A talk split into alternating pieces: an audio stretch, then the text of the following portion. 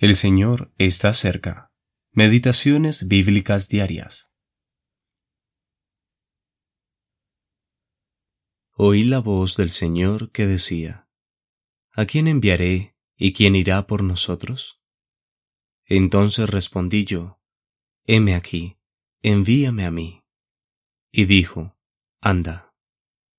Isaías capítulo 6 versículos 8 y 9.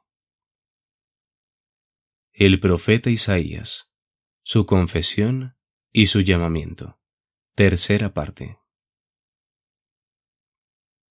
El profeta Isaías ahora estaba en una situación adecuada para cumplir el llamamiento de Dios, el cual consistía en dirigirse al pueblo de parte de él. Isaías vio la profundidad de su pecado y lo confesó en la presencia de la gloria del Señor. La declaración divina fue, es quitada tu culpa y limpio tu pecado. Versículo 7. Lo cual se realizó por medio de un carbón encendido que simbolizaba la obra consumada de Cristo.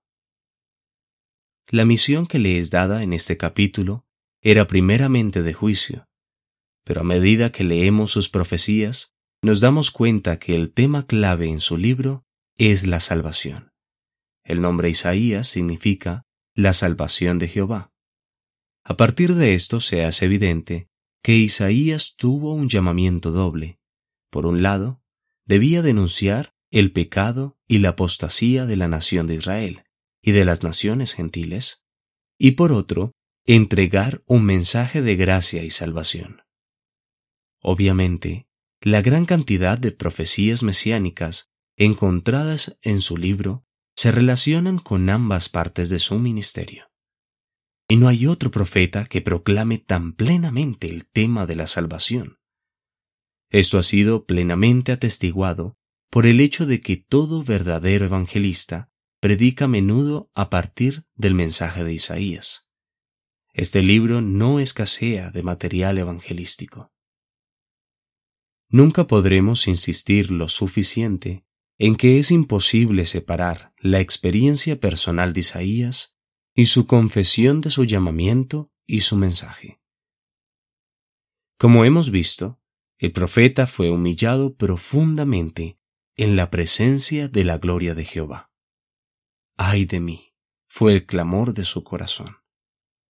Fue así que, luego de experimentar la gracia purificadora de Cristo, él estaba preparado y apto para su llamamiento. Esto es cierto para todo siervo del Señor, y ciertamente de todo verdadero cristiano que desea servir al Maestro.